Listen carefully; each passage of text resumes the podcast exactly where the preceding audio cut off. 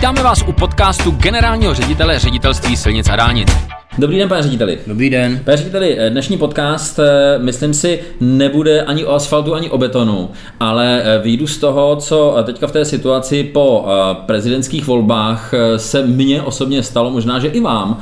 A sice na telefon mi začaly chodit zprávy na mobil, dokonce někteří známí nebo kolegové mi volali, jestli nás nový prezident vymění a jestli vy vydržíte ve funkci. Tak začnu tenhle rozhovor tím, že se vás zeptám, bojíte se, že vás nový prezident vymění?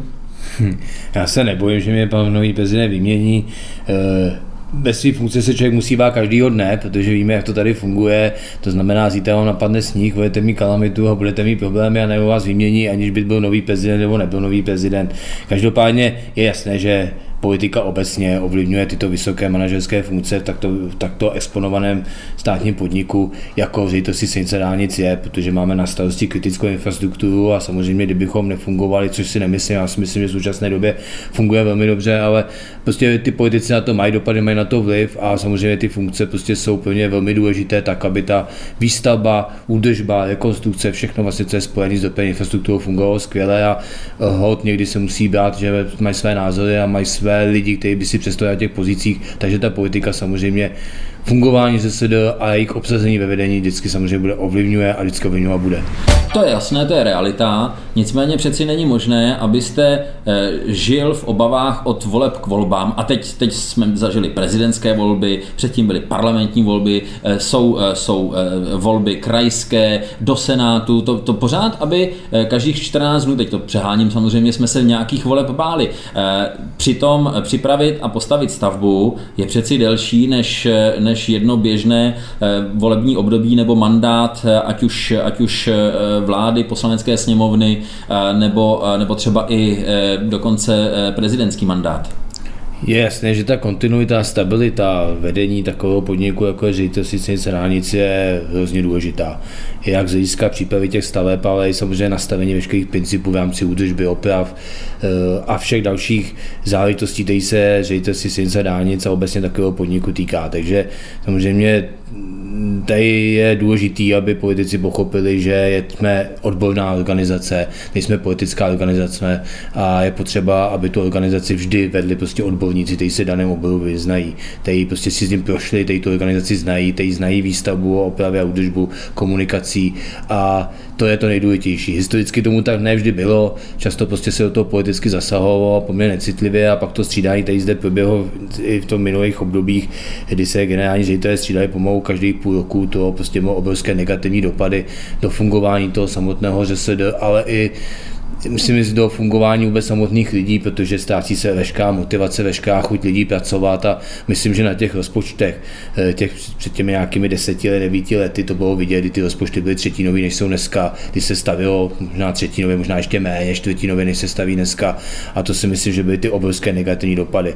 Teď ta stabilita je relativně dlouhodobá, věřím, že na nějakou dobu nám to ještě vydrží, že? samozřejmě kdyby to nevěřil, tak člověk ani eh, to nemůže dělat, ale každopádně rozhodně ze své pozice se neobávám žádných voleb, neobávám se že, eh, toho, že prostě přijde nová politická garnitura a, a mě vymění. Každý je nahraditelný, člověk to prostě dělá kvůli tomu, že ho to baví, že to chce někam směřovat a když vidí ty výsledky, které v současné době máme, tak z toho má člověk radost. A jestli někoho napadne mě vyměnit, tak, tak mě vymění. Důležité je, aby to hlavně pokračovalo kontinuálně dál tady v tom podniku, protože ten podnik se za poslední roky výrazně zvedl a na tý, v té republice, na těch stavbách, tak jak se staví, jak se třeba staví i průběhu toho, eh, toho letošního zimního období, si myslím, že to je obrovským způsobem vidět. A važme eh, si toho, že to tuto chvíli funguje a, a pojďme v tom pokračovat dál, protože Česká republika fakt má ještě ten dluh vůči svým občanům, získat dostavby ty dálniční sítě, a dneska jsme nastartovaní, že pokud budou finanční prostředky, tak můžu slíbit občanům,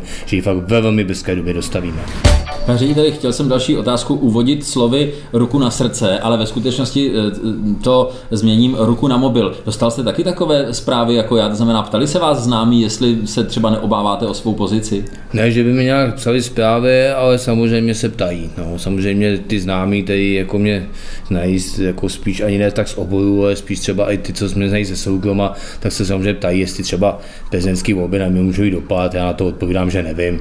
Eh, je to věc mimo mě, já si potřebuji hlídat to, abychom by pokračovali v tom, co máme nastaveno, abychom stavěli, abychom připravili stavby. Tam máme před sebou spoustu úkolů, jako zahájení, eh, jak jsme se i nedávno bavili o dálnici D11, ať máme silničovku kolem Prahy, co dlužíme postavit. Tak to jsou moje záležitosti, kterých se já chci zabývat a tím, jestli někdo má tendenci a chuť mě vyměnit, to je mimo mě a to je mimo moji hlavu, já mám svých starostí dost zde a potřebuji, aby to všechno fungovalo. E, to je výborné. Napadlo mě v souvislosti s tím, co kdybychom to obrátili, pane řediteli, co kdyby jsme přiměli eh, politickou reprezentaci, aby se bála, jestli jim postavíme to, co, to, co jsme slíbili.